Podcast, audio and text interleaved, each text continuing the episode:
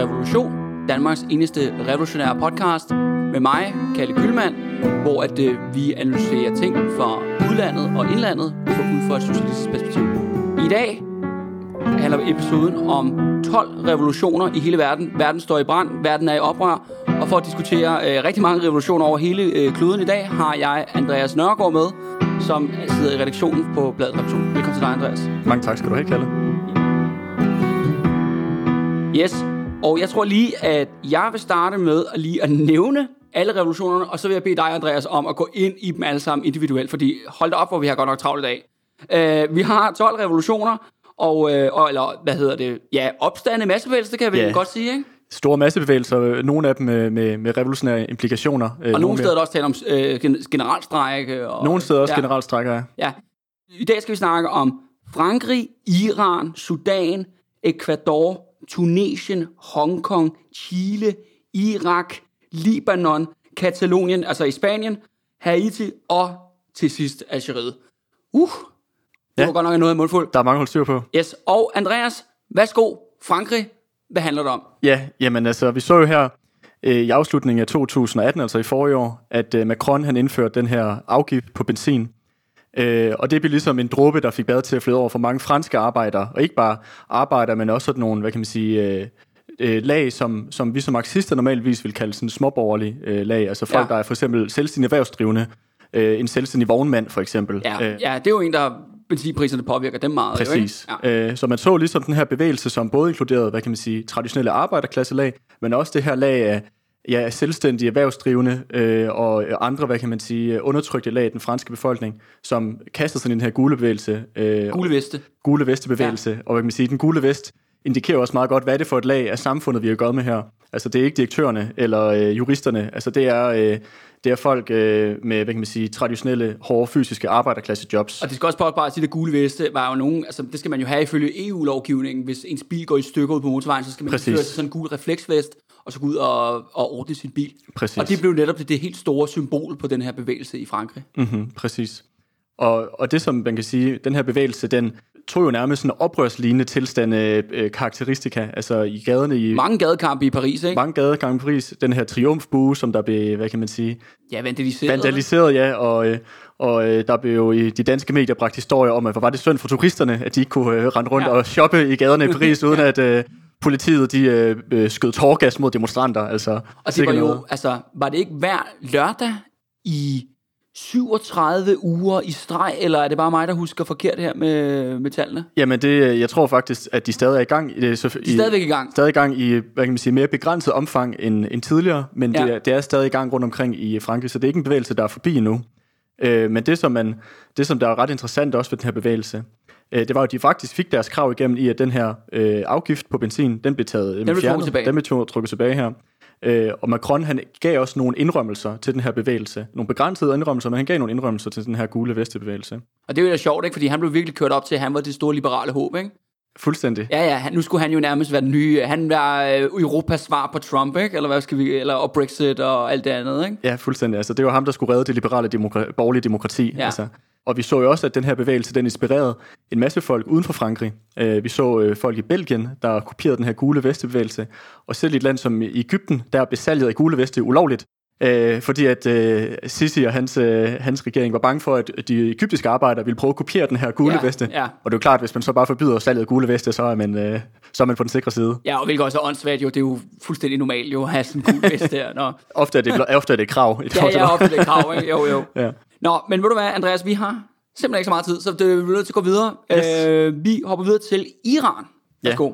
Jamen altså, Iran har gennem de sidste par år faktisk haft periodiske protester og oprør, øh, og det som vi så her... Og Iran er også et meget anderledes land end Frankrig, ikke? For det første Iran- er det jo et pressestyre, der er diktatur og så videre, ikke? Præcis, altså hvad kan man sige, der er ikke nogen, hvad kan man sige, normale øh, kanaler i forhold til folketingsvalg eller, eller andre, hvad kan man sige, demokratiske strukturer, som folk kan, man sige, kan udtrykke sig igennem i forhold til deres vrede, deres frustrationer. Så man kan sige, den her, den her utilfredshed, der ligger og bobler under overfladen i Iran i forhold til sociale problemer, arbejdsløshed, øh, inflation, øh, nedskæringer, alle de her ting, de ligesom ligger og ophober sig under overfladen, uden det rigtigt kommer til udtryk. Men de er også, altså den iranske befolkning er også under voldsom pres, det er jo for vestlig imperialisme. Nu tænker jeg især på USA's øh, Præcis. økonomiske blokader af landet. Ikke? Præcis. Jeg tror, at Iran er, er vist det land i verden, der har verdens fjerde største oliereserver, men paradoxalvis så kan de ikke sælge det olie til særlig mange, fordi at USA har ja. lavet den her blokade af deres, øh, ja, basalt til deres økonomi.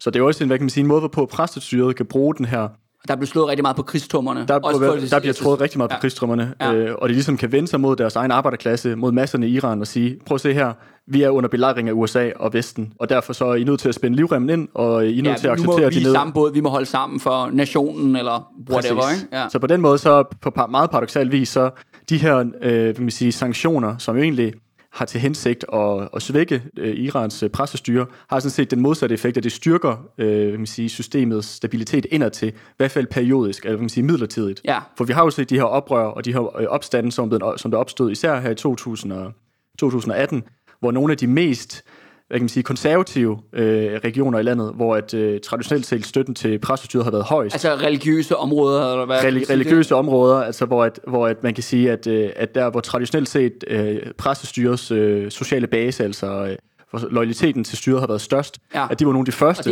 at gå i altså oprør. og det er jo så ikke Teheran, skal det lige påpege. det er ikke Teheran, nej, det er oppe i de nordlige områder. Og Teheran er i Irans hovedstad, hvis Teheran er hvis Irans har hovedstad. styr på det. Ja. Yes. Øhm, så, så vi har ligesom set nogle af den her, hvad kan man sige, den, hvis man, ser, hvis man lige krasser lige overfladen på, på Iran, jamen så er den her sociale uro, den ligger ulmer under overfladen. Øh, og den er ligesom allerede nu boblet frem og ligesom kommet op i lys lue igennem flere øh, omgange. Og hvis det er ikke det sidste, vi ser til det. Altså, det har været nogle periodiske øh, man sige, protester også her over sommeren, og det er helt klart, at det er ikke noget, der kommer til at, at, at, at stoppe øh, anytime soon. Okay. Så går vi hastigt videre. Næste revolution på dagsordenen, og det er jo faktisk en full-blown revolution, det er i Sudan. Yes. Altså man kan sige, den, den revolution, der begyndte i Sudan øh, tilbage i december, januar, lige omkring øh, og- Sidste år. sidste år, ja, Ja. her, da, fra 2018 til 2019.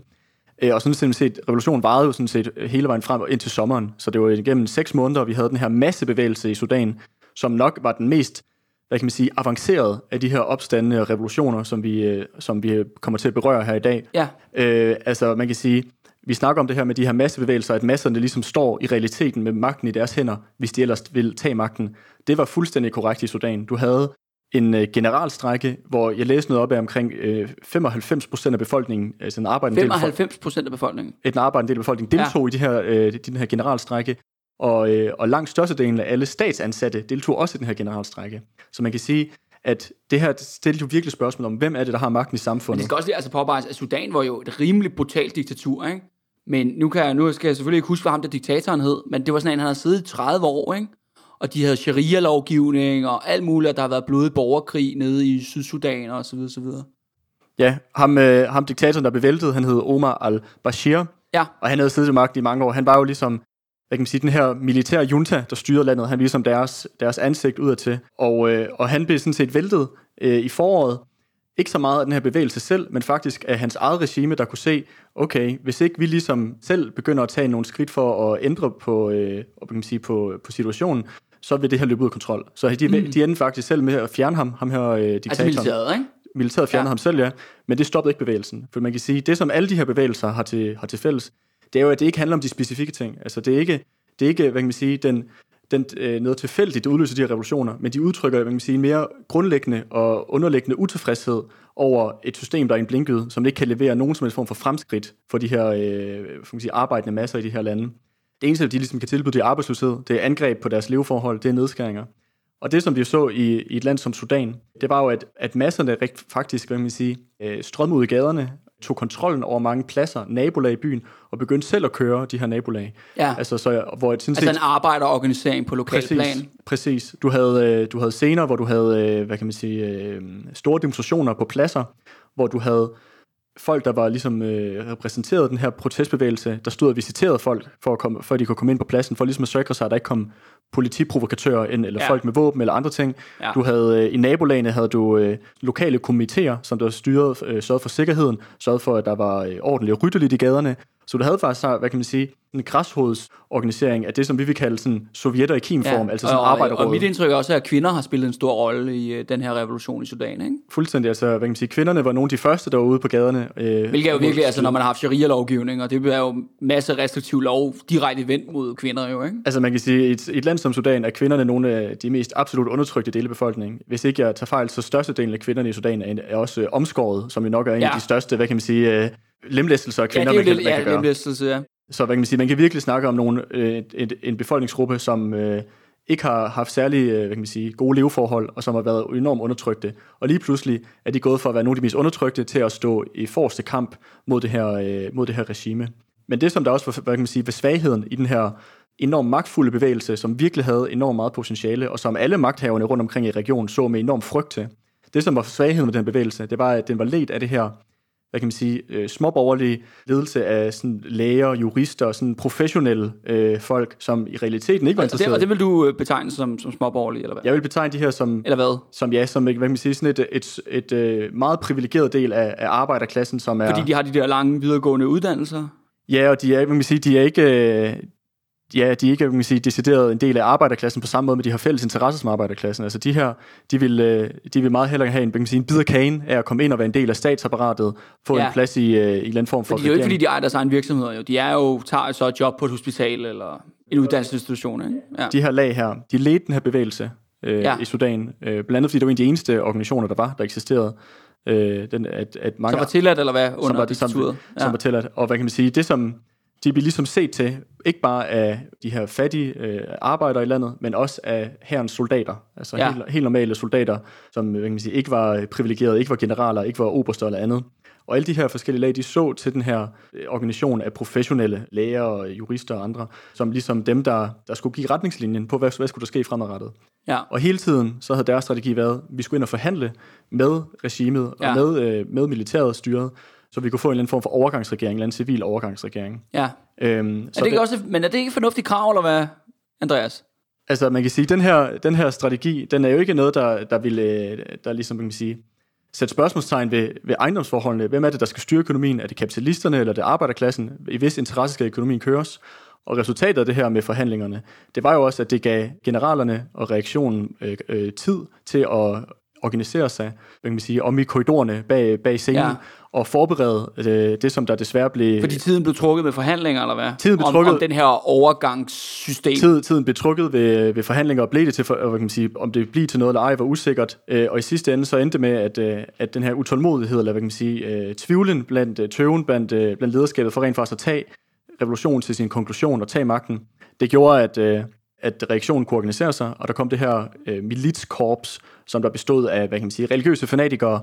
Øh, sådan, og børnesoldater, ikke? Børnesoldater, og øh, militæret gik ud og sagde til... Ja, for eksempel, provinsen, ikke? Provinsen, ja. gik ud og sagde til, hvad kan man sige, nogle af de mest sådan, øh, religiøse fanatiske lag i befolkningen, sagde, prøv at den her bevægelse, den vil kæmpe for rent faktisk have ordentlige demokratiske strukturer. Det vil gøre op med jeres øh, position i samfundet som nogen, der er ikke valgte, og som nogen, der har et privilegie, der er gået i arv osv.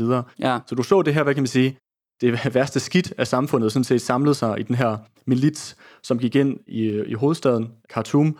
Ja, og, og den her revolution er også primært foregået der i Khartoum, ikke? Det, man sige, epicentret i revolutionen ja. har været i Khartoum. Og den, og den her milits kom så ind og, og lavede en massakre, basalt set, på, øh, på den ja. her protest. Og, og massevoldtægter og sådan noget. Massevoldtægter og øh, masse folk, der er beslået ihjel. Ja. Og, og det, som vi jo så ser nu, det er, at, øh, at, at den her... Øh, den her, den her revolution er egentlig lidt i sådan en, hvad kan man sige, en øh, dødvande. Ja. At du har, du har nu øh, den her ledelse af de her øh, læger, jurister og andre, der er sådan set gået med til at lave sådan en civil regering sammen med, øh, reger- med militæret. Men militæret, de folk, der er begået massakre på dem. Med de folk, der lige er begået massakre på dem, og militæret har flertallet af repræsentanterne i den her regering. Ja. Så man kan på ingen måde snakke om, at det rent faktisk er noget som helst, der minder om en civil regering, eller en regering, der kommer til at lave nogle nævneværdige forandringer for folk. Det kan virke som om, at det kontrarevolutionen måske vil gå gå sejrigt ud af den, eller hvad? I hvert fald i første omgang. Altså man kan sige, at de, øh, de sudanesiske masser har i hvert fald vist, at de er klar til at kæmpe, de er klar til at tage deres skæbne i egne hænder. Men det er klart, at de kan ikke gøre det med det lederskab, som de havde i den her revolution. De er nødt til at tage hvad man sige, skridtet fuldt ud og opsætte deres egne, byg på de øh, råd som, øh, og komitéer, der allerede var opstået øh, her for et halvt års tid siden i nabolagene på arbejdspladser, at de her råd, de skal forenes på national plan, til noget, der rent faktisk kan ligne en arbejderregering, som der så kan, hvad kan man sige, udnævne sig selv som, den, som der repræsenterer den her øh, bevægelse. Vi har rigtig meget, vi skal nå, så bliver vi lige nødt til at springe over øh, Atlanterhavet her for det afrikanske kontinent, og så hopper vi over til Stillehavet, hvor vi har Ecuador. Yes. Øhm, altså Ecuador er jo en, øh, er også en af de bevægelser, som der startede for tilbage her i øh, øh, september-oktober, så er det forholdsvis nylig, øh, nylig revolution.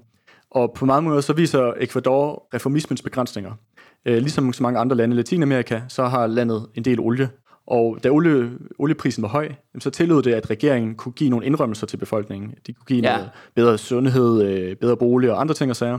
Men da øh, olieprisen den også, den også faldt, så betød det, at de her positive reformer vendte til sin modsætning. Det blev til nedskæringer, det blev til angreb, øh, som der jo så... På, der, på folks forhold, ikke? På folks forhold, på normale, normale arbejdende menneskers forhold. Så, øh, og den, øh, hvad kan man sige, den, den situation, som man, man står i nu i, i Ecuador, eller som der opstod, det var, at der var valg, og øh, vedkommende, der vandt valget, det var øh, en gut ved navn Lenin, Opra, øh, øh, Lenin Moreno, ja. øh, som der på trods af hans navn, øh, Lenin, ikke har øh, ikke er Nogen relation til den anden Lenin, mere kendt Lenin. Og det skal også lige siges, at det der Lenin er jo, det er fordi, det er meget populært øh, drengenavn jo i Sydamerika, så vidt jeg har forstået. Ja. Det, det er meget udbredt, ikke? Det er ja. ikke kun ham, der hedder. Det er også et, et smukt navn, så hvorfor ikke? øhm. Nå, men det skal ikke handle om øh, navn i Sydamerika. Det skal handle om Ecuador. og, og sammen med, med IMF, altså... Øh, den internationale monetærfond, der har øh, Lenin, han øh, var i gang med at gennemføre den her øh, sparereform, øh, hvor et blandt andet... Ja, og de IMF, der siger, at hvis I skal have flere lån eller økonomisk skal... støtte eller så videre, så bliver I nødt til at skære ned på nogle af de her ting. Præcis. Ikke? Så jeres økonomi er konkurrencedygtig. Det er ikke sådan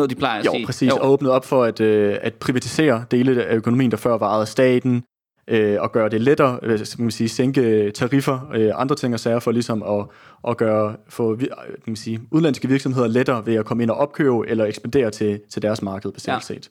Og den her øh, sparereform, den øh, udløste en masse bevægelse i øh, Ecuador, hvor et arbejder, hvor et øh, fattige bønder, de alle sammen øh, de begyndte at gå i gaderne, men dem, som især hvad kan man sige, var fortruppen i den her bevægelse, det var det, som der hed Indigenous Movement, altså de de indfødte, hvad kan man sige, den oprindelige befolkning i, i ja. Ecuador, som, er, som, der, som udgør en stor del af befolkningen i landet. Ja, så det er måske lidt politisk ukorrekt, vi kalder det en indianer, ikke? eller indianer, eller hvad? Ja, ja de kalder, de, ja, de er, er mangel på bedre oversættelse, så vil jeg sige, ja, indfødte eller oprindelige folk. Ja, ja. Øh, og, øh, og hvad kan man sige, det som, det som øh, der skete, det var, at de her, øh, de her forskellige grupperinger, altså arbejdere, bønder og indfødte, de begyndte ligesom at, at mobilisere sig, og, og vandre ned mod hovedstaden, ud, vandre ned fra bjergene, ned mod hovedstaden Quito, og øh, præsidenten han flygtede. Nå. Han flygtede fra, fra Quito ud til en anden by, øh, der, der ligger i landet øh, under det her, hvad kan man sige, frygten for ja, hvad kan man sige, at være i byen, mens den her, det her ja. kæmpe protest vandrede ind i gaderne. Og jeg har set dem, de drager ned med masser af spyd, blandt andet, fordi at det, det er åbenbart noget, det der indigenous people, de har, de har åbenbart rigtig mange spyd, ikke? De har rigtig mange spyd, og ja. de har også lavet deres egen, hvad kan man sige, øh, forsvars, øh, hvad kan man sige, komité og forsvars, øh, ja. hvad kalder man det, sådan nogle øh, folkemilit, øh, for ligesom at beskytte dem selv og beskytte de her øh, protester. Øh, og det har da også været nødvendigt, fordi at, øh, der er også flere, der er blevet slået ihjel af politiet øh, ja. i gadekampe og andet. Og, noget, og ja, der har været de her gadekampe her. Bevægelsen har ligesom formået at vinde nogle dele ja. af statsapparatet over på deres side, faktisk. Altså, hvad er det? Politifolk, byråkrater, eller... Altså, statsapparatet udgøres jo blandt andet af, hvad kan man sige, politiet, hæren, af, hvad kan man sige, selve domstolene og fængslerne og andet. Øh, og, og det, som, øh, hvad kan man sige, som, som øh, den her bevægelse har formået at vinde over på deres side, det har været de menige soldater. Øh, selvfølgelig ikke alle, men, men i mange tilfælde har de vundet menige soldater over på deres side, ved at de har fraterniseret med dem, altså gået op og sagt, prøv høre, du har, en interesse, har du en interesse i, at de her nedskæringer bliver implementeret? Vi har alle sammen en interesse i rent faktisk at skabe et samfund, der er til størstedelen af befolkningens øh, øh, fordel øh, og fungerer i vores interesse. Øhm, så vi har for eksempel set billeder af, hvordan at, at soldater har beskyttet demonstrationer, hvor politiet har prøvet at komme og angribe demonstrationerne ja. eller demonstranterne, og hvor politiet faktisk har, øh, har været på slås med soldater. Og soldater Ej, det, er jo meget, det er jo virkelig interessant, må man Det er sige, meget interessant, og hvor soldaterne har øh, hvad kan man sige, trængt politiet tilbage med sådan set med fysisk vold. Ja, og det er jo mytteri for soldaterne. Det, det, er, det er jo faktisk lige præcis mytteri. Og, øh, og det, er jo, det er jo klart, sådan noget der, det, øh, det er jo enormt positivt, når en, en revolutionær bevægelse kan rent faktisk begynde at underminere øh, statsapparatets øh, hvad kan man sige, stabilitet ved at vinde dele af statsapparatet over på deres side, altså bryde det på klasselinjer. Men det er jo klart, at det ikke for at du øh, hvad kan man sige, endegyldigt kan rent faktisk vinde de her folk over på din side øh, for godt, så er du også nødt til at have en alternativ magt, du kan vinde dem over til.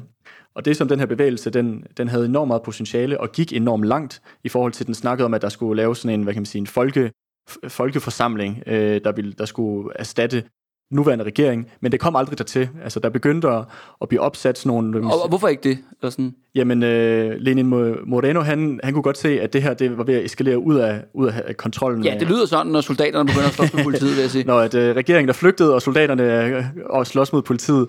Øh, så ja, så han, øh, han begyndte sådan set at, øh, at give indrømmelser, og sagde, at han skulle nok trække den her, øh, de her besparelser tilbage, og at øh, der skulle ske det ene og det andet. Og jeg kan sige, ledelsen af den her bevægelse, de øh, kan sige, accepterede de her øh, indrømmelser, og begyndte så at forhandle med ham, øh, forhandle ja. med regeringen. Øh, og for mig at se, jamen så øh, skulle de ikke have gjort det. De skulle have kæmpet, de skulle have øh, kan man sige, øh, fortsat. Så det er lidt ligesom i Sudan faktisk? Det er lidt at man er nået til sådan en slags forhandling, bla bla bla, mm-hmm. frem og tilbage. Ikke? Ja, og man kan jo sige, øh, selvom at, at resultatet af de her forhandlinger, det bliver, at de her øh, angreb bliver trukket tilbage, så er det, så ser det, som det ser ud lige nu, så kommer øh, Lene Moreno, han kommer stadig til at blive siddende som præsident i landet. Altså en, en, et præsident, der har direkte forsøgt at angribe øh, arbejderklassen, han får lov til at blive siddende. Så det er jo kun et spørgsmål om tid, før at han vil igen begynde at, øh, at komme med angreb, måske ikke så åbenlyst som før, men så på en mere snedig og snu måde. Og allerede nu, efter de her bevægelser ligesom er begyndt ligesom at æbbe ud. Altså, det er også en begrænsning på, hvor, langt du kan, hvor lang tid folk kan blive i gaderne. På et tidspunkt skal gå folk også hjem.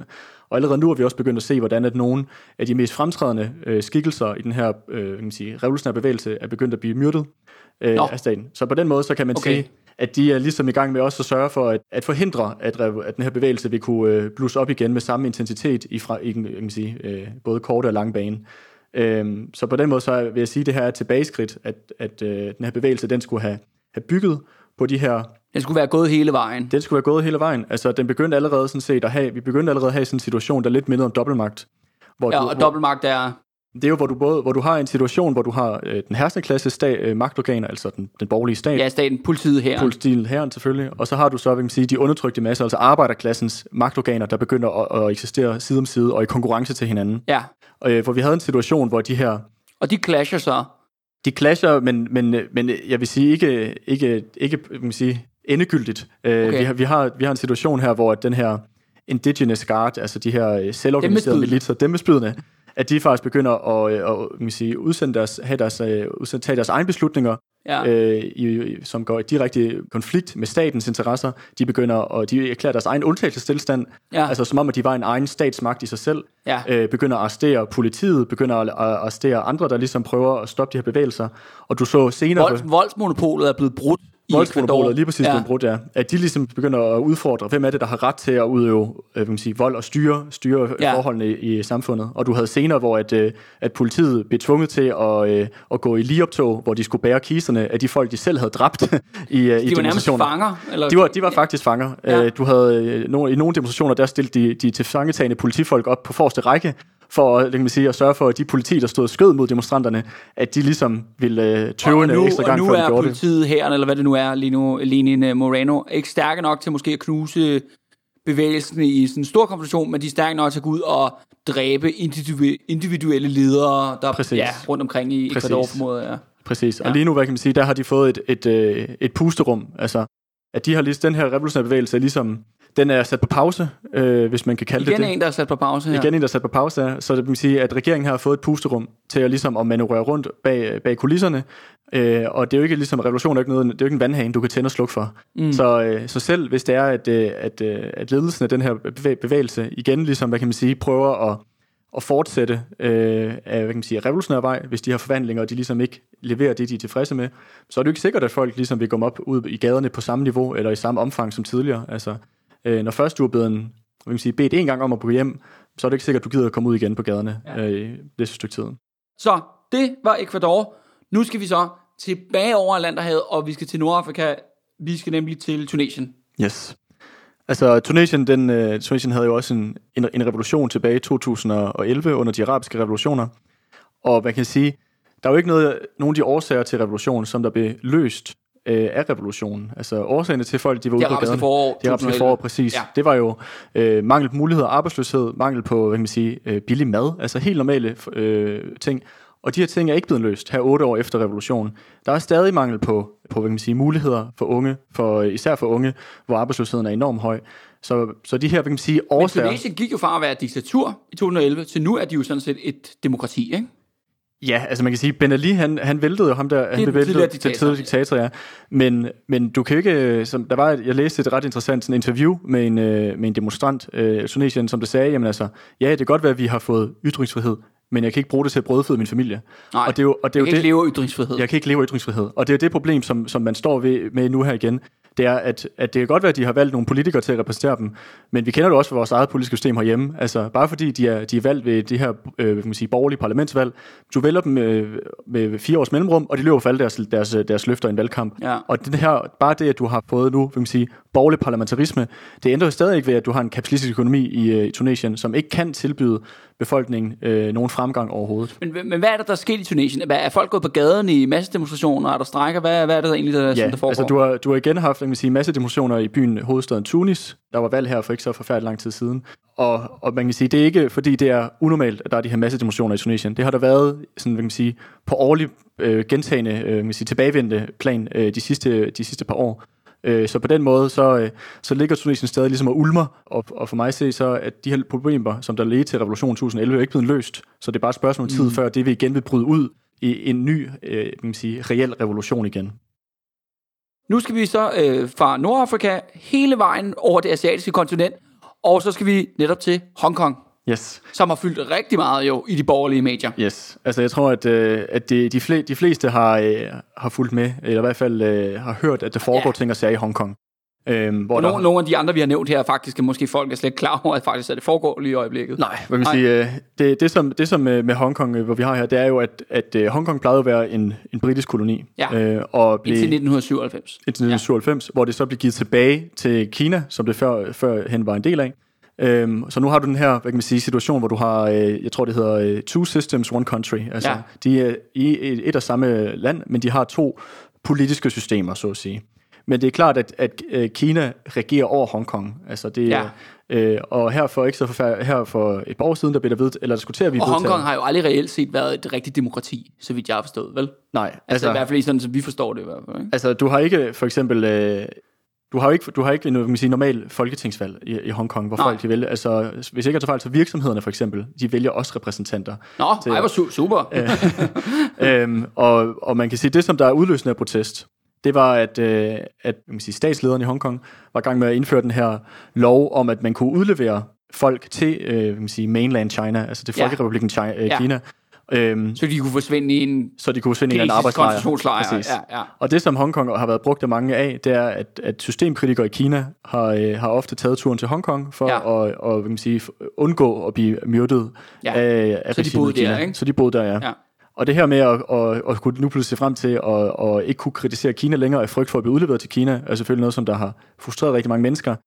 Men jeg vil sige, at den her bevægelse er mere end bare forholdet mellem Kina. Altså du har i Hongkong, øh, har du en nogle af de højeste leveomkostninger øh, for folk overhovedet. Altså de lejligheder, folk de bor i, Der bor vanvittigt mange mennesker der, på meget få altså, de kvadratmeter, bliver, ikke? de bliver sådan lidt halvt jokende, halv, øh, halv alvor bliver kaldt kister, det folk de bor i. For det er bogstaveligt talt, hvad folk de bor i. De bor i vanvittigt små lejligheder, de arbejder røven ud af bukserne øh, dag og nat, og de tjener øh, en løn, der er lavere end den, vi får her i Danmark. Ja. Altså, så øh, så det, for mig så er det her det er igen et udtryk for nogle mere generelle underliggende modsætninger og frustrationer, der ligger og bobler under overfladen. Så de det her handler måske ikke kun om det her forhold, du ved, Hongkong som Nej. en selvstændig enhed kontra mainland China. fordi, ikke? nej, fordi selv den her, den her lov om at udlevere fanger til Kina, den er blevet trukket tilbage nu. Og, Ja, og den er bordet. Den, Ja. er, den er bordet, og, og protesterne fortsætter stadig. Altså Ja. her, her for øh, et par uger siden, der var der, eller sidste uge, hvis ikke jeg tager fejl, blev der en, der, der døde øh, under en protest. En, Ja, han blev en ung- skudt, han blev skudt. likvideret på Højlys øh, gade. Og, ja, Ja. ja. Øhm, og de her protester, de fortsætter stadig, de er stadig i gang.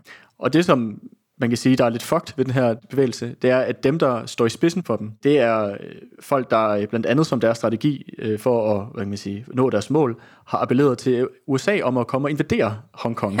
Ja. øhm, og hvor Jamen, det, er jo, det er jo fedt, ikke? Fordi det, det, var jo sådan, Hongkong blev en koloni til at starte med. Det var jo netop, der var, der kom nogle vestlige, nogle vestlige og invaderede dem jo. Ja. Og for mig at se, den eneste måde, hvorpå at den her bevægelse rent faktisk vi kunne sejre, det vil være, at hvis den rent faktisk begynder at tage nogle af de her sociale spørgsmål op, altså det her med ordentlige leveforhold, At folk bor i kister. at folk bor i kister, og så øh, at, den, at den her bevægelses allierede, de findes ikke i Washington, eller Nej. I Paris, eller i Berlin, eller i København for skyld. De findes blandt den kinesiske arbejderklasse, lige på den anden side af grænsen. Ja. Og den eneste måde, den her bevægelse kan sejre på, er sådan set, hvis den tager de her sociale problemer op, og, og forbinder dem med kampen for den kinesiske arbejderklasse i resten af Kina. Det, jamen, det er jo også, kan man sige, fuldstændig vanvittigt at bede om altså, vestlig imperialisme, ikke?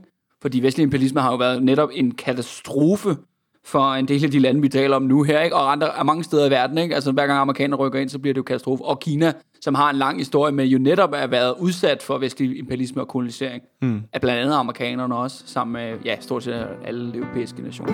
Ja.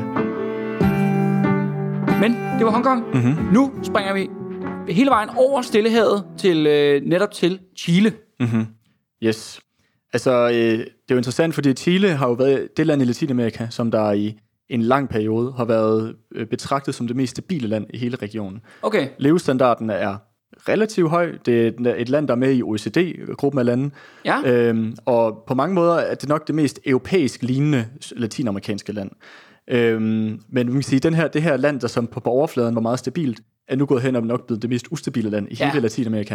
Det er jo opstanden, der foregår i Santiago lige nu. Du har en reel opstand, øh, kan man sige, øh, masse demonstration, øh, generalstrække, øh, som, som der virkelig har, har kan man sige, oversvømmet hele landet. Øh, og det bliver alt sammen øh, udløst her i oktober, da regeringen, øh, de har en præsident, der hedder Piñera, han annoncerede, at øh, metropriser, eller stigning, øh, en stigning på metropriserne i Santiago I, ja.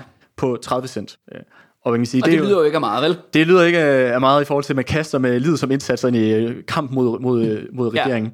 Men, øh, men for mig se, så, så den her, de her 30 cent, de, igen, de bliver ligesom den her tilfældighed, hvor igennem den her ophobede utilfredshed, den udtrykker sig igennem. Der var der er et af de slogans, som, de, som demonstranterne har haft i Chile, det er, at det handler ikke om 30 cent, det handler om 30 år. Ja. Og så det er jo en reference til de sidste 30 års økonomisk udvikling, hvor Chile øh, har set en fuldstændig vanvittig privatisering af alt øh, industri, alt øh, infrastruktur i deres land. Det er det eneste land i verden, hvor, hvor øh, vandre, vandressourcerne er Er privatiseret. på private hænder? Nå, på det vidste jeg faktisk ikke. Øhm, og øh, det er det land i Latinamerika med de øh, dyreste leveomkostninger. Og man kan sige, de har selvfølgelig måske også nogle, nogle højere lønninger, end hvis du tager Bolivia eller, eller Ja, fordi Ecuador de er sådan lidt mere europæiske. Lidt mere ja. ja. sige, ud, kan man sige, ja, økonomisk udviklet, men, Ja. ja. men leveomkostninger er, er langt højere, end hvad, der ligesom, hvad du kan øh, betale dig for med, med, med dine lønninger. Øh, så folk er, hvad kan man sige, de er frustrerede, de er utilfredse over, øh, over de sidste 30 års udvikling. Øh, og det kommer nu frem i, i lys lue i de her ja, gadekampe, øh, opstande, øh, der bliver bygget barrikader i gaderne. Der har været de her massedemonstrationer, hvor du har haft demonstrationer på op mod en million mennesker, øh, der har demonstreret til den samme demonstration, Mm. øh, blandt andet i Santiago. Så man kan sige, det er virkelig en, en massebevægelse, der har inddraget hele øh, kan man sige, samfundet i kamp mod, mod regeringen. ja. Men hvem, hvem leder den massebevægelse, Andreas? Ja, det er lidt uklart. Nå, Øh, okay. det er lidt uklart, hvem der egentlig står for at lede den her massebevægelse. Men en af de, men en af de kan man sige, krav, som der er blevet taget op øh, den her bevægelse her, øh, eller som man kan sige, gennem lang tid har været et krav egentlig, det har været, at der skulle komme en ny forfatning.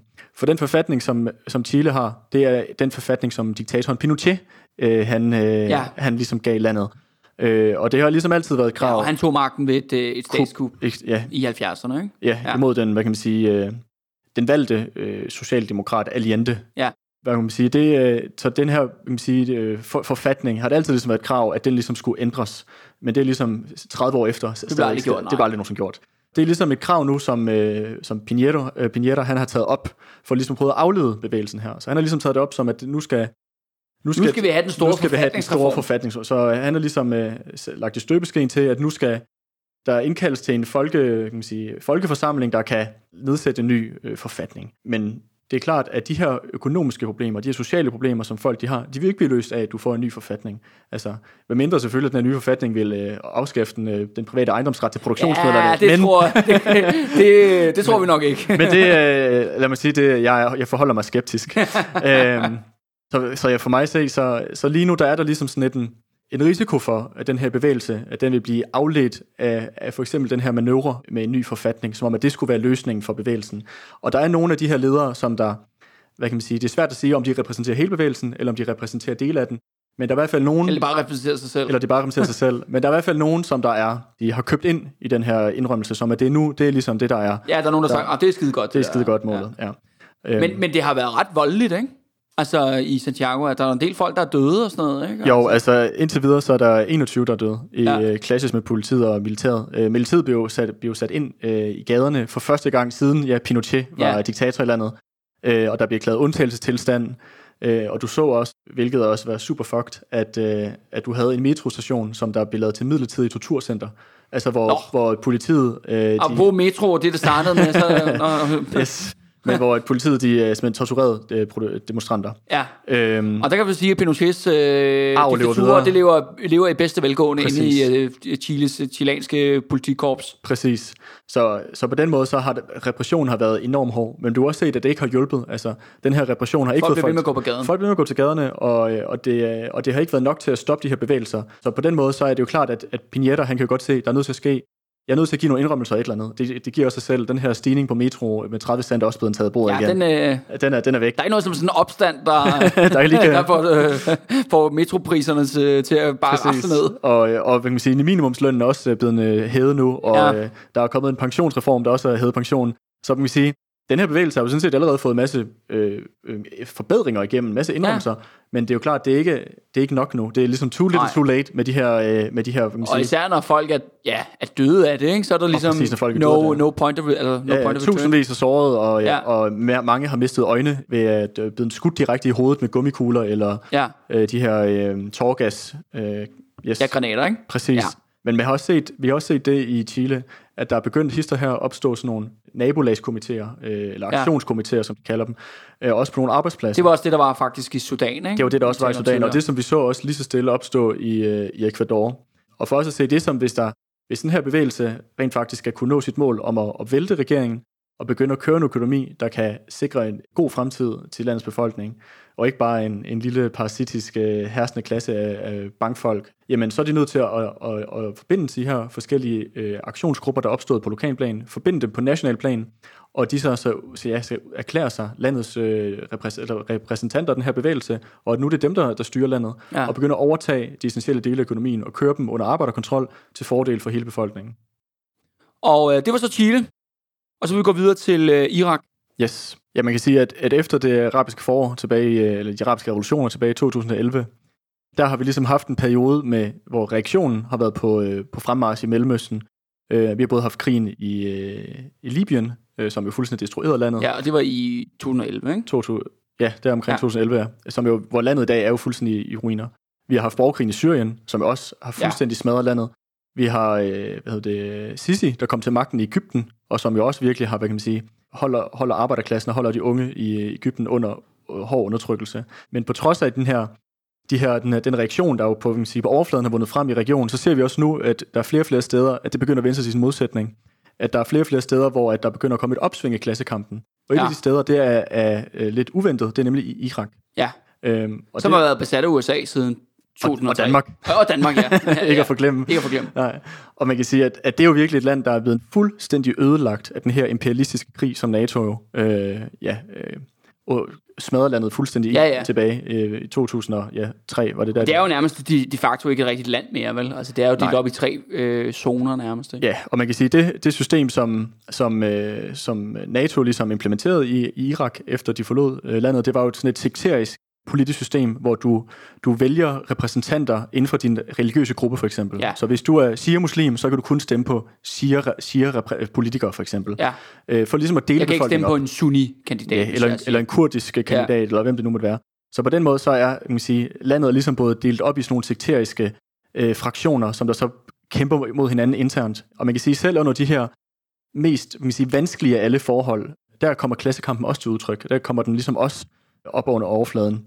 For vi så her i sommeren, at, øh, at unge på tværs af religiøse skæld øh, i, øh, i hovedstaden Bagdad, at de begyndte at, øh, at gå i protest mod deres øh, mod hvad man sige, politikerne, dem der styrer landet, på grund af deres leveforhold, som er øh, hvad man sige, ja, fuldstændig ødelagte af, af et land, der jo har været øh, bombet sønder sammen af Vesten først, ja. og så har, har været, halvdelen af landet har været besat af ISIS, Altså, ja, nå, ja, ja, for den nordlige del, ja. ja øh, så man kan sige, der, man kan virkelig snakke om en desperat situation, som de her mennesker, de lever under. Og det her, det er ikke, øh, man kan sige, modsat øh, mange af de andre steder, hvor et herren ligesom har på, på, på til et vis grænse holdt sig øh, på, øh, hvad kan man sige, Tilbage. holdt sig eller- tilbage, ja. ja. Så har øh, så indtil videre er der omkring 300, som der er blevet Ja. dræbt i, øh, De går bare ud og plukker løs på de folk. går ud og plukker ud folk, ja. Men stadig, så har det her stadig ikke, kan man sige, fået folk til at gå hjem. Stadig så er der gadekampe, der, er, der bliver øh, bygget barrikader, og, og unge især, på tværs af religiøse skæld, på tværs af, om du er sunni, shia eller kurd, eller hvad du er, Ja. at de er, de er ude og, øh, og kæmpe mod, øh, mod regeringen.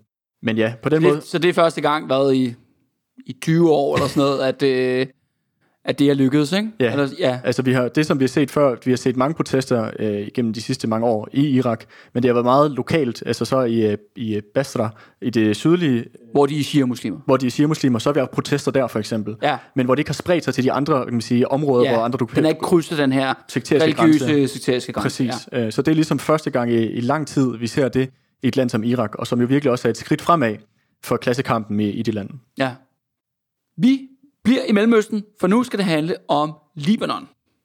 Yes. Altså, øh, Libanon var en af de lande, som hvor man øh, hvor mange borgerlige kommentatorer, og sikkert også folk fra Libanon, øh, for den til skyld også, øh, ikke så, at der var noget potentiale for en revolution. Fordi landet, hvis man kan snakke om øh, sekteriske skæld, så er Libanon, Ja, ligesom i Irak. ikke? ligesom i Irak, ja, så er Libanon fuldstændig på kryds og tværs delt op af ja, hvad man sige, kristne, druser, øh, sunni, shia, alle mulige forskellige øh, religiøse eller etniske øh, grupperinger, som, Ja. øh, og deres politiske system er også delt op sådan, at du har for eksempel premierministeren skal altid være en, øh, en sunni-muslim, og præsidenten skal altid være en kristen, så på den måde så er det her Okay, sekteristiske det er, der system er sådan meget faste regler for, hvordan meget faste regler. Ja. og øh, så kan man sige, det her, det her hvad kan man sige, Og der var jo også en blodig borgerkrig i 90'erne, netop på tværs af de her Det var der, religiøse linjer, ikke? Og hvad kan man sige, på den måde så landet er ligesom, hele det politiske øh, struktur er ligesom, ja, bygget oven, modelleret oven på de her øh, sekteriske skæld. Men hvis man ser på de liv, som hvad kan man sige, normale unge og arbejdende øh, libanesere, de, de lever i, men så er det en situation, hvor mange de har, kan man sige, de mangler adgang til el, hvor de mangler adgang til, til, til vand, og hvor Ja. ja. at, øh, landet her i sommeren var havet af kæmpe skovbrænde, som regeringen ikke øh, formåede at, at slukke. Så på den måde så er det her, det her et land, der er karakteriseret Totalt ineffektivt system. totalt ineffektivt, effektivt øh, og som mangler altså arbejdspladser til folk, som der mangler basal infrastruktur, altså i forhold til el og vand, og have mulighed for rent faktisk at stoppe brænde, der ødelægger folks huse, altså sådan nogle basale ting. Og det, som der ligesom blev, blev den berømte bære, der fik øh, bæret til at flyde over hos, hos de her, den her bevægelse, med den her bevægelse her i Libanon, det var, at regeringen med ham her, der hedder øh, Hariri i spidsen, han øh, annoncerede, at de ville begynde at lave en skat på at bruge appen WhatsApp, som er sådan en app, du kan kommunikere Ja. med folk over ved. Ja, Øhm, ligesom Messenger eller sådan Ligesom ja. Messenger, ja. Ja. Og jeg synes, det var ret, interesse- ret interessant, at folk ligesom, de sagde ligesom, at WhatsApp, det var det eneste, der fungerede i landet. og, og, nu, og, nu vil de, til- og nu vil de til at lave hvad kan man sige, betaling på den her øh, ellers gratis øh, app. Ja, Og det gjorde, at folk, det pissede folk fuldstændig af. Så folk, de strømmede ligesom ud i gaderne, begyndte at bygge barrikader, og øh, jeg tror, at nogle af de her demonstrationer, der var der op mod en tredjedel af hele befolkningen, hvor de var Ja. ja. ude på samme tid demonstrere. ja nu er Libanon ikke så stort et land, jo vel? Nej, vi, det er et land på 6 millioner mennesker, Ja. ja. men 2 millioner af dem var alligevel ude at demonstrere på samme tid nogle af de her dage her. Og det er vildt nok, jo, ikke? Så det er jo, det er ja. jo sindssygt uh, kæmpe, det hvis man kan snakke om folkelig opbakning, eller hvad kan man sige, Ja. ja. det der med masserne, der rent Ja, faktisk ja. går i gaderne, Ja, så ja. må man virkelig sige, det er det, er det vi har med at gøre. Uh, og man kan sige, at bevægelsen her i Libanon, ligesom alle de andre forskellige bevægelser, så udtrykker den jo selvfølgelig nogle frustrationer over de specifikke forhold, som folk de ligesom lever i under de her lande her. Men det udtrykker også en mere sådan generel krise i, som kapitalismen er på verdensplan befinder sig i. Altså, at kapitalismen kan ikke længere levere fremgang, kan ikke længere levere tålige leveforhold til helt basale ting til, Ja, til, til, engang mennesker. kan få vand og el, ikke? Præcis, Altså, altså. det er rimelig basalt, må man sige. Og det er og man kan sige, den herskende klasse i, i Libanon, som har øh, som består af både kristne og muslimer. Altså, Ja, det er jo det der meget, meget firkantet delt op system, Præcis, ikke? Ja. øh, og det er klart, at den herskende klasse er jo ikke bare kun én gruppe. Det, den består af, af privilegerede lag inden for alle grupper. Ja. Og de har altid brugt det her del og hersk, med at bruge de her sekteriske skæld til at dele folk over på. Men det virker ikke længere. At den her bevægelse har, har fuldstændig skåret Så den her ligesom i sekteriske Irak, del ja. igennem. Ligesom i Irak, ja. Ja.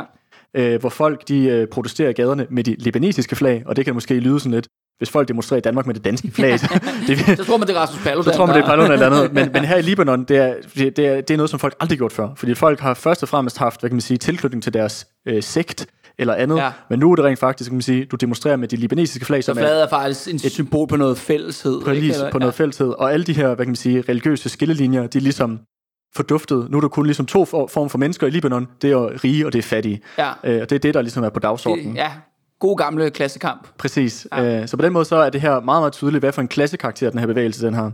Og regeringen har ikke sendt herren ind på samme måde, som vi for eksempel så i Irak. Fordi de har ligesom også set, hvad der foregår i, i hvad der foregår i land som Ecuador, hvor at øh, herren, det, mange, eller i hvert fald mange soldater, deserterede over til bevægelsen. Øh, og de er bange for, at, øh, at den her her, som består hovedsageligt af fattige, som det jo helt klart sympatisører med mm. den her øh, bevægelse, at de vil gå over til bevægelsen, hvis det er, at de bliver sat ind mod den. Ja. Øhm, men vi har set, at der er nogen... Øh, øh, Så det er jo faktisk, altså på den måde er Libanon jo længere frem end for eksempel i Irak, ja, hvor hæren bare går direkte ud, eller militser ud og plukker på folk. Præcis. Og det kan man så ikke i Libanon. nej. Vi har, vi har set nogle eksempler, hvor et, for eksempel øh, Hezbollah, som er sådan en, øh, en shia-muslimsk milits, Ja, At og, den- og, har- og ret altså magtfuld, ikke? Eller sådan en ret magtfuld organisation, yes, ikke? Ja. altså det er en, det er en, øh, en hær, basalt ja, set, øh, i Libanon. Ja. Øhm, og, øh, og den har været ude og prøve at angribe nogle protester, og der har hæren så beskyttet protesterne altså ved den nationale. den nationale her, ja, Ja. og beskyttet de her øh, demonstranter mod øh, de her, øh, den her Hezbollah-milits. Øhm, og det er jo også interessant, hvordan at, at Hezbollah, som jo har været sådan en... De har altid brystet sig at kæmpe mod Israel og været øh, mod vestlig imperialisme og sådan noget her. Så de har ligesom haft sådan et, hvad kan man sige, et skær af en eller anden form for anti-imperialistisk øh, Ja, de forsvarer, legitimitet. De forsvarer folket. Eller, De forsvarer shia-muslimerne især og, Ja. og sådan noget. Men det er, den her bevægelse har også fuldstændig afklædt dem som sådan en borgerlig reaktionær organisation. De er også en del af den herrende klasse. Præcis. Deres, øh, deres leder, Nasrallah, han var, øh, han var ude og, og sige, at han, eller frabed shia-muslimer eller, til, at de skulle deltage i de her protester, mm. fordi at det, det ville være dårligt for landet, hvis regeringen faldt. Og det gjorde, og det gjorde at... Det er øh, dårligt for ham. det, det, og det gjorde, at, øh, at man siger, det, det slogan, som de her øh, protester indtil videre har haft, det var, all of them has to go. Det bliver ændret til, all of them means all of them, and Nasrallah is one of them. Ja, Øh, så ja. på den måde, så kan man sige, at det bliver virkelig ligesom tydeligt, at, at øh, hvis ja, der skulle være nogen, der er ikke tvivl, nogen good guys i toppen. De skal Præcis. bare alle sammen væk. Ikke? de skal alle sammen væk. Og, øh, og vi har nemlig også set, at nogle af de her, øh, der har været rigtig mange protester i de shia-muslimske områder, Ja. som har været direkte rettet mod Hezbollah, Ja. øh, som jo ellers så traditionelt set har været deres, vil man sige, øh, støttebase i ja, samfundet. det er jo deres her. det er deres her, ja. Ja. Og man kan sige, at det har allerede begyndt at få nogle konsekvenser, eller få nogle indf- øh, kan man sige, øh, indvirkninger af de her demonstrationer og protester. Den 28. oktober, der trådte øh, ja, øh, deres øh, premierminister, Hariri, han trådte af. Ja. Prøvede lige at lave nogle indrømmelser. Øh, Ja. det, det gik heller ikke. Øh, det, så det, han, øh, han blev nødt til at tage sit tøj på. han var nødt til at tage sit tøj på og, og smutte. Men, øh, men man kan sige, bare fordi at han er gået, så løser det jo ikke problemerne, øh, som, der, som der er i det Nej. her land. Altså du har ham Hariri og en anden øh, familie, der hedder øh, Makati. De to familier til sammen ejer de meste af landet. Altså, Ja. de er så stinkende rige, at, øh, at øh, du tror, det er løgn. Og, og, og det som, det som Jamen, den jeg tror her, det på dig. og man kan sige, det her som, det her, det her som den her protest, hvis den ligesom skal være andet end bare, hvad kan man sige, en, en protest mod de politiske repræsentanter for borgerskabet, ja, så er den nødt til at, at ligesom at have det de her... der familier der, de skal... Præcis. øh, Sige, ja. de, her, de her fem familier, som der basalt set ejer landet, ja. De her, de her familier har tjent deres rigdom på at udbytte og sælge ud af vores ressourcer og, øh, og, hvad kan man sige, og uddø, ud, udnytte befolkningen. Deres rigdom skal nationaliseres, skal eksproprieres, så det rent faktisk kan gå til at gøre vores allesammens liv bedre. ja. Øh, Det er også derfor, at, at hvis den her bevægelse, som lige nu består meget unge, hvis den ligesom skal lykkes, så er den også nødt til at gøre et aktiv indsats for at få arbejderklassen med, sende repræsentanter ud til arbejdspladser, på fabrikker, og, op, og jeg kan sige, og, øh, opfordre arbejderne til at gå i et generalstrække, for ligesom at tvinge den her regering i knæ, som første skridt til at rent faktisk at tage magten. Og det var så Mellemøsten for nu, fordi nu mangler vi stadigvæk lige tre lande. Og vi hopper nu op til Europa. Vi hopper til Katalonien, som mm-hmm. jo er den her provins i Spanien. Og hvad sker der der, Andreas? Ja, altså du så her i øh, starten af oktober i år, at øh, der var ni katalanske politikere, som der blev dømt et sted mellem 9 til 13 års fængsel, Ja. for at have taget del i den her folkeafstemning, som der var øh, afholdt for to år siden, om, Ja. øh, om, om øh, løsrivelse af Spanien, altså Ja. ja. for kat, altså katal, katalansk selvstændighed. Det går nok en hård straf, var? Det er en for, hård straf. For en folkeafstemning. For at afholde en folkeafstemning, ja. Ja. Øhm, og det øh, har så også, øh, jeg kan sige, gensat det her spørgsmål om national selvstændighed, altså det nationale spørgsmål i Katalonien, virkelig fået det til at, at blusse op igen. Ja, og det skal jo så også lige siges, at Spanien faktisk består jo af forskellige befolkningsgrupper. Ikke? Det er jo ikke kun katalanere. Nej. Altså, der er også nogen, der er basker. For Der er eksempel, basker, der er galicier. Du, Ja. har, du har forskellige øh, et, ja, kan sige, folkegrupper øh, i den, inden for den spanske stat. Og den spanske stat er også en stat, hvis forfatning øh, også øh, er levn fra øh, fasciste, fra Ja, fascisterne. så det var altså ligesom Chile, ikke? Altså, ligesom og, det, Chile, og her har du tænkt på det der Franco-Spanien. Lige ja. præcis. Og en af de ting er, at, at Spanien, de ikke kan, hvad kan man sige, den kan ikke, lø, øh, De, forfatning, de, de kan ikke løsrive For- sig forfatning- ifølge lovgivningen. forfatningen ja. udelukker, at de her re- regioner kan ligesom øh, løsrive sig fra Spanien. Og at, øh, at den her forbindelse, der var for to år siden omkring løsrivelse, blev virkelig mødt med virkelig hård repression fra den spanske stat. Og det samme skete også her, øh, her sidste måned, hvor at, øh, det ud, ligesom udløste en massebevægelse. Øh, det her med de her øh, politikere, som der blev idømt de her 13 års fængsel. Ja. Du havde sådan, øh, ja, spontane opstande med barrikader, der blev rejst i Barcelona. Du havde mange, mange, øh, hundredvis, hvis ikke tusindvis af mennesker, der strømmede ud til, til lufthavnen i Barcelona Ja. og besatte lufthavnen. Og det er jo Øh. faktisk lidt inspireret af faktisk det, der skete i Hongkong, ikke?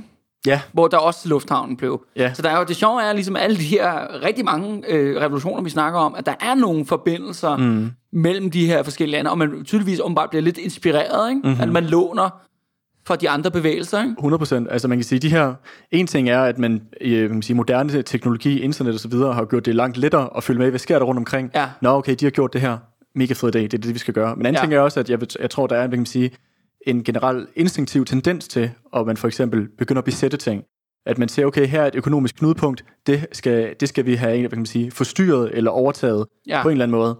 Øh, at det ligesom er noget, der også ligger instinktivt i hvad kan man sige, arbejderklassen og, og unge for den skyld også deres måde ligesom at kæmpe på, øh, udtrykke deres utilfredshed igennem. Og det, som blandt andet ser her i Katalonien, det er jo, at du har et paradoks, hvor du har, øh, hvad kan man sige, dem, der, der leder den katalanske frihedskamp, er, ja. er borgerlige politikere. Ja, Og mens- nationalister måske. Ikke? Nation, det er borgerlige nationalister. ja, og mens de, katalansk nationalisme. ikke? Præcis. Ja. Og mens de ligesom øh, med ord siger, jamen de er selvfølgelig også øh, utilfredse ved den her dom, der er kommet om øh, med de her fængslinger og så videre, Ja. øh, og ligesom siger, at de støtter bevægelsen her, så indsætter de det katalanske politi for at slå ned på de her bevægelser Ja. samtidig. Det er det, man siger mixed messages, ikke? det må man sige. Og hvor de ligesom også rigtig øh, kan man sige, udtrykker, at, at, at de er også bange for den her bevægelse. Fordi den her Ja. ja. bevægelse er ikke, det er en, en bevægelse, der kommer fra nedenaf, der kommer Det handler fra, måske ikke kun om katalansk selvstændighed. Det handler på ingen måde bare om katalansk selvstændighed. Altså Spanien var jo også en af de lande, der øh, i kølvandet på 2008 var inde i nogle øh, rimelig hårde økonomiske problemer, Ja, og hvor at der blev gennemført vanvittige nedskæringsreformer. Og det har jo unægteligt også ramt befolkningen i, øh, i Katalonien enormt hårdt. Ja. Så det er også, det er, man sige, for mig ser det også et, det er både et nationalt spørgsmål, men det er også et økonomisk og et socialt spørgsmål, Ja. der ligesom er sammenflettet i det her. et klassespørgsmål. Det er et klassespørgsmål. Ligesom de andre bevægelser, her, vi Præcis. snakker om. Ja. Og hvad vi har set i, øh, ved, kan man sige, i sidste måned, som der var, var noget fuldstændig nyt i forhold til for to år siden, det er, at, øh, at nogle af de spansktalende øh, nabolag, i, også i, i Barcelona, har også været med i de her protester. ja. Fordi det var, ellers vil man sige, for to år siden var det kun ligesom på et nationalt spørgsmål, du ved, at det er på grund af undertrykkelse af det katalanske sprog og det katalanske folk. Men det, på den her gang er det ligesom bredere. Det er, det er også imod, imod nedskæringer, imod, øh, hvad kan man sige, for sociale bedre forhold. Mm. Og det er selvfølgelig noget, du også kan få den spansktalende del af arbejderklassen med i, til at støtte op omkring.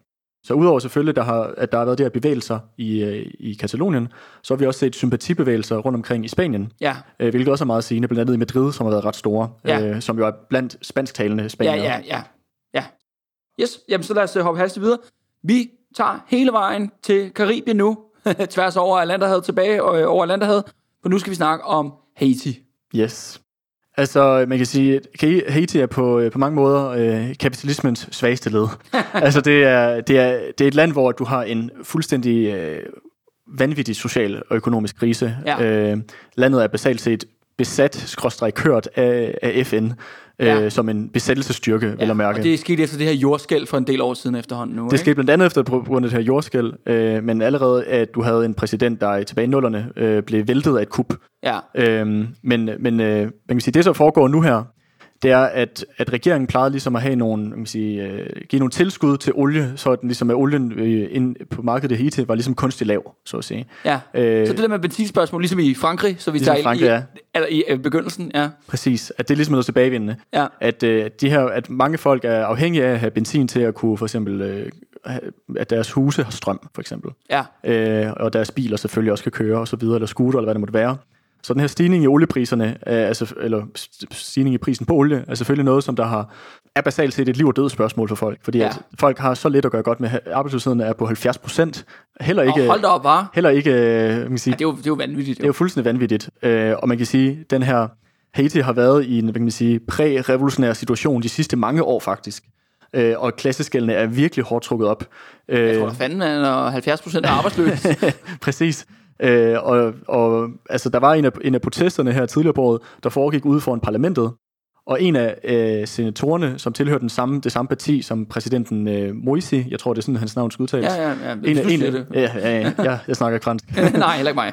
Men, øh, men en af, en af sena- senatorerne, der er for hans parti, som reaktion mod de her protester, så begyndte han at skyde mod øh, demonstrationen. What? Øhm, så man kan sige, at, at, at det her klassehad og den her klassekamp er virkelig i lys lue, hvor du har repræsentanterne for borgerskabet, der beskyder demonstrationer. Der direkte træder ud af parlamentsbygningen og, Og begynder at skyder- skyde præcis. på folk. Og som gengældelse har vi jo så også set, at arbejderklassen har begyndt at smide politiet ud af nogle, na- nogle nabolag, hvor, ja. altså, Ja. hvor, de har været, øh, hvor arbejderklassen har været godt organiseret. Ja. Altså har ja, smidt statsmagten ud, øh, ud, ud af deres, Men, øh, deres men nabolag. Andreas, er der ikke FN-soldater og sådan noget i Haiti, ikke? Der er masser af indsoldater i Ja. ja. Haiti, og de har rigtig travlt med at skyde på protester. Nå, det er, og super. ja, øh, man kan sige, at, at FN... Det er en fredsbevarende mission. meget fredsbevarende mission, ja. Man kan sige, at, at FN kan sige, udfører lidt USA og Kanada især. Det er to nationer, som har store interesser i Haiti, øh, og de Okay. repræsenterer deres, øh, hvad kan man sige, deres interesser i regionen. Canada er lidt sjov, at, det lige, at de har det. Ja, men altså, de er jo en stor, stor eller de, de er en af de større spillere, i, øh, når det kommer til de amerikanske kontinenter. Øh, Ja, i den del af verden. I den del af verden, ja. ja. ja.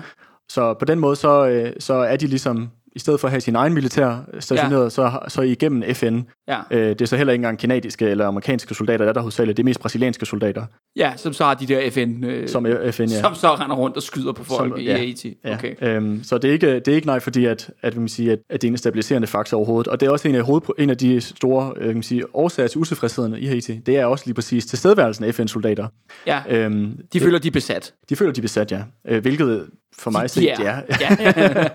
så hvad kan man sige, at øh, det her med Haiti er ikke noget, der er, det er hverken løst, og det er ikke noget, der kommer til at blive øh, løst nu, og det er noget, der har blusset op igen og igen og igen over de sidste mange år, ja. og det kommer til at blusse op igen. Det er der ingen som helst tvivl om. Så er vi nået til rosinen i pølseenden, efter en, øh, hold da op, en godt nok en lang øh, liste af lande og revolutioner. Det sidste land, vi skal snakke om i dag, det er Algeriet i Nordafrika.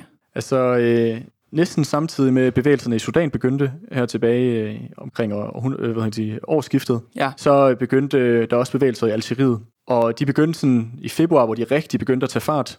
Og det var jo blandt andet imod den øh, kan man sige, daværende præsident i landet, Pontifica, Ja. hvis ikke øh, jeg tager fejl, øh, hvis det er sådan, man udtaler hans navn.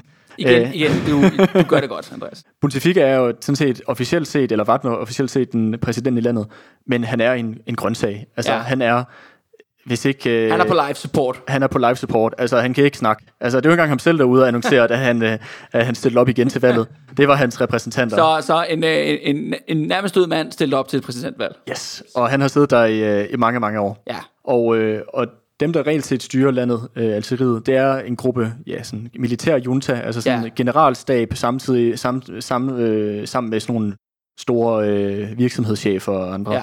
Og det er ligesom dem, der bag, bag, kan man sige, bag tæppet øh, styrer, hvad der sker i landet. Og den her genopstilling af, af Pontifica som, som øh, præsident, det udløste altså en masse øh, protest i, øh, i Algeriet. Øh, og også øh, strækker, øh, som vi kommer ind på øh, om lidt.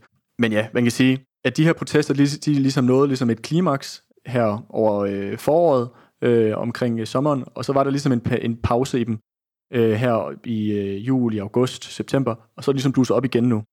Øhm, for en af de ting, som, som regimet ligesom i Algeriet har gjort for at prøve at give nogle indrømmelser til folk og prøve at aflede den her bevægelse, det er, at de har indkaldt til et øh, præsidentvalg. Og det præsidentvalg, det skal afholdes den 12. december. Men øh, den her massebevægelse har ligesom godt kunne se, at det her det er en afledningsmanøvre. Det Ja. kommer ikke til at ændre noget fundamentalt set. Selvom det ikke er Pontifica, vi får, så får vi bare en anden Ja. øh, repræsentant for systemet. Det må også sige godt nok er gennemgående. Ikke? Der er fandme blevet givet nogle indrømmelser, ikke? det er der, det er når der folk går på gaden, tydeligvis. Det er der virkelig. Så det viser virkelig også, hvad det er for en magt, som, øh, som folk har, når de rent faktisk begynder at tage deres, deres, egne, deres egen liv i deres egne hænder, altså deres Mm. mm. egen, begynder at være herre deres egen skæbne, og virkelig prøve at kaste sig ind på den historiske scene i klassekampen, så kan den herste klasse godt se, det her det er ikke for sjov, det her, Ja. det, kan, det truer rent faktisk deres system og Ja. deres privilegier. Jamen, det er virkelig markant, ikke? Nedskæringen bliver taget af bordet, den ene præsident eller diktator falder efter den Mhm. anden.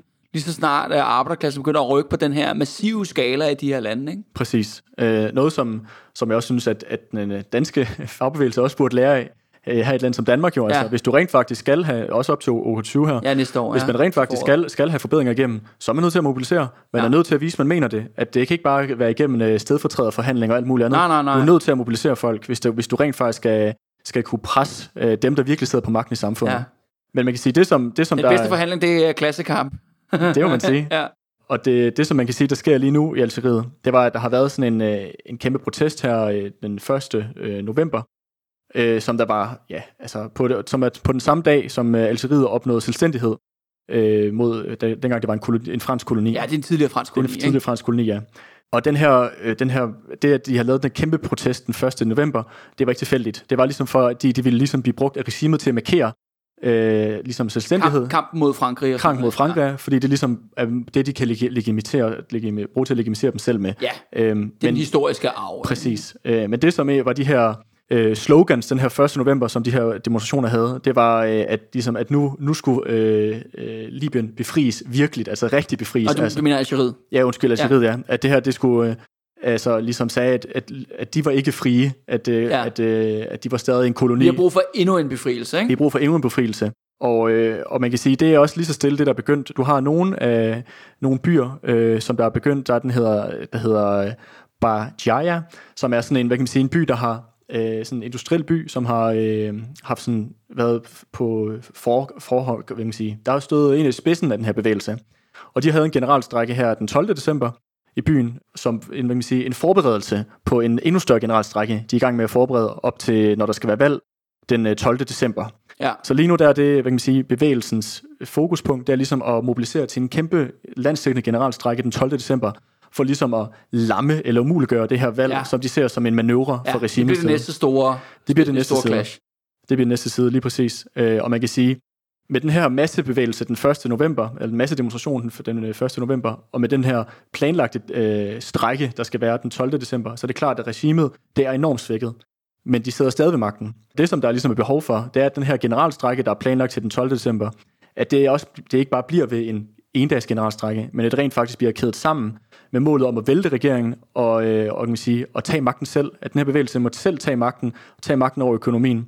For regeringen kommer ikke til at falde af sig selv. Øh, og ligesom alle de her andre revolutioner, så viser det vigtigheden af at have et revolutionært lederskab, der rent faktisk ved, hvad er det for nogle, øh, nogle opgaver, som vi står for, hvad er det, der skal til, hvis vi rent Ja. ja. faktisk øh, skal, skal ikke bare stå i det her dødvande, som mange af de her revolutioner ligesom er endt i. Ja. Puha, det var godt nok mange lande. 12 revolutioner i alt.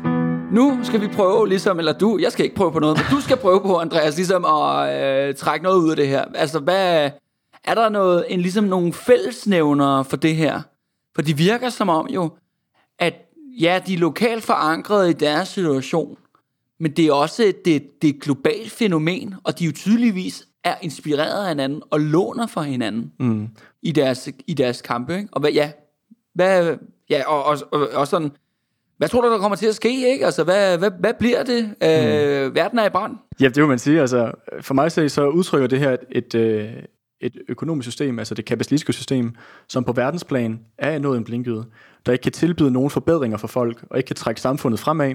Og det eneste, det, kan, det ligesom kan, kan stille i vente for folk, det er nedskæringer, det er angreb, og det er sådan set, om du bor i, øh, i Tunesien, øh, Hongkong eller i Katalonien. Altså vi ser den her, det her sociale spørgsmål, som der er, selvfølgelig, det, det er tilfældigt, hvad der udløser de her bevægelser, udløser de her revolutioner, men i, i realiteten så er det de samme indbyggede modsætninger i deres lande, som folk de ligesom kæmper med, Ja. og som der ligesom er årsagen til deres utilfredshed. Det kapitalistiske system er globalt. Det er globalt, ja. Ja. Og, det, og det er sådan dens krise også, Ja. ja. ser vi jo tydeligvis. At du ikke har individuelle kriser i enkelte lande, men det er krise på verdensplan, vi er inde i. Ja. Om du taler arabisk, eller spansk, eller mandarin, så er det Ja. måske det, der er, det, er Ja. det, der er den rigtige modstander. Præcis. Og det, som vi jo ser, det er, at, at det jo ikke er revolutionært. Revolutionen, de opstår, når de her, hvad kan man sige, øh, materielle omstændigheder, som folk lever under, deres, deres tilværelse, at den bliver utålig, at de ligesom Ja. er nødt til at, øh, at bevæge sig, er nødt til at, at tage affære, nødt til at handle, for rent faktisk at forbedre deres liv, fordi at de, der er ikke nogen anden kan man sige, mulighed.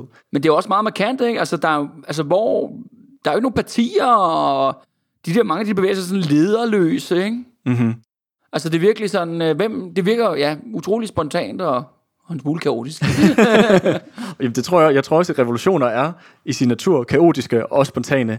At du kan ikke, du kan ikke hvad kan man sige, øh, planlægge en revolution, men det som du kan, det er, at man kan planlægge, så man er klar, når der opstår en revolutionær situation. Mm. Fordi jeg tror, at vores, vores rolle i dag som revolutionære og som marxister, i revolutionære socialister præcis, det er jo at, at studere de her revolutioner, lære de erfaringer, som der er ved dem, så vi øh, står parate, når der, er, der kommer en revolutionær situation i Danmark. For det er klart, at lige nu, de samme man kan sige, modsætninger og de samme frustrationer, de ophobes også under overfladen i Danmark. Ligesom vi har set, det, det er gjort under årtier i lande som Chile, eller i, hvad kan man sige, i, øh, i Libanon, at de her lande, det er jo også lande, der har virket enormt stabile. Og selv i de mere, hvad kan man sige, velstående lande, som i Frankrig og i Chile, der de klassemodsætninger, de kom også frem til udtryk. Mm. Og det samme vil den også gøre i Danmark på et tidspunkt. Så derfor så det, vi skal gøre, det er, at vi skal lære de her revolutioner, vi skal studere dem, og så skal vi tage erfaringerne. Og for mig set den klareste erfaring af de her revolutioner, det er, at et revolutionært lederskab er nødvendigt, hvis man rent faktisk skal have en revolution, der skal sejre.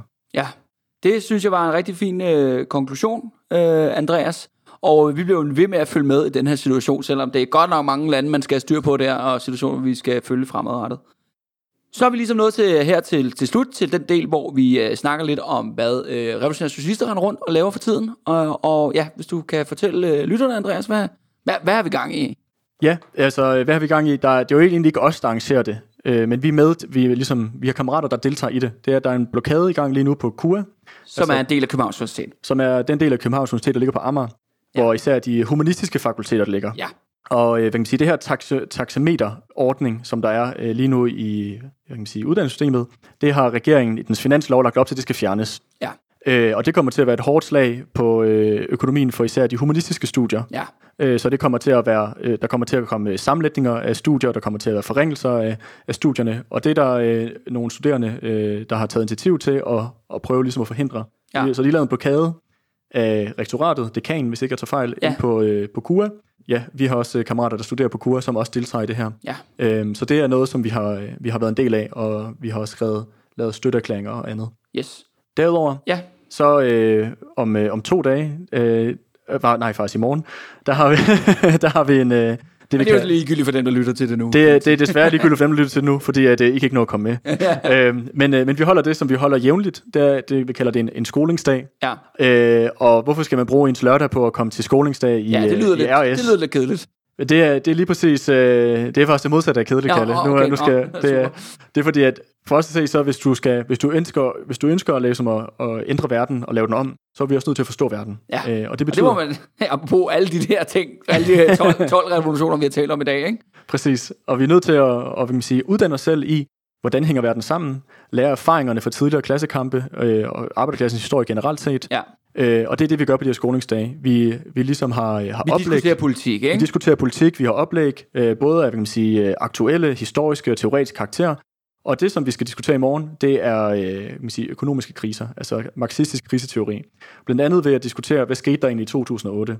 Jeg er, jeg er 26 år i dag. Jeg, jeg, jeg kan godt huske krakket i 2008, men jeg kan egentlig ikke helt huske, hvad, hvad, hvad, hvad, hvad det egentlig, der skete øh, præcis. Så jeg glæder mig i hvert fald meget til at høre om det. Og de her skolingsdage er noget, vi holder ja, øh, jævnligt. Ja. Øhm, og, øh, og folk er, selvom man ikke er medlem af RS, er man meget velkommen til at komme og deltage. Også selvom man ikke kan være med hele dagen, bare ja. lyst til at lige at kigge forbi. Og, og det skal også siges, at der kommer jo skolingsdag igen en gang ud i fremtiden. Selvfølgelig. Så folk kan nå med til det, det specifikke skolingsdag. Yes. Ja, så er vi ved vejs ende, og så er det jo vigtigt her at sige, at øh, hvis man kan lide øh, det, man hører, så har man jo muligheden for at blive aktiv i revolutionære socialister, man kan selvfølgelig også øh, støtte os øh, økonomisk. Man kan tage en abonnement på avisen. Og det, hvis man gerne ligesom vil finde os og finde ud af noget mere om os, så skal man gå ind på marxist.dk, som er revolutions, altså avisens nyhedssite. Og vi har også en parti øh, hjemmeside, der hedder Revosok, og det staves, det er ikke en sok, man tager på, men det er S-O-C-sok. Yes, det skulle vist være til at forstå. Så her til sidst, så skal jeg øh, sige, at øh, jeg hedder Kalle Kylmand. Jeg vil gerne takke dig, Andreas Nørgaard, for at komme herind og snakke med mig i dag. Og jeg må godt nok, at øh, jeg er imponeret over din indsats, at du holdt øh, tungen lige i munden igennem alle de her 12 Bare 12 tak, tak for, at jeg måtte komme. og ikke for glemme, så vil jeg også gerne takke Markus Skjold for teknikken. Tak for i dag, og vi lyttes ved igen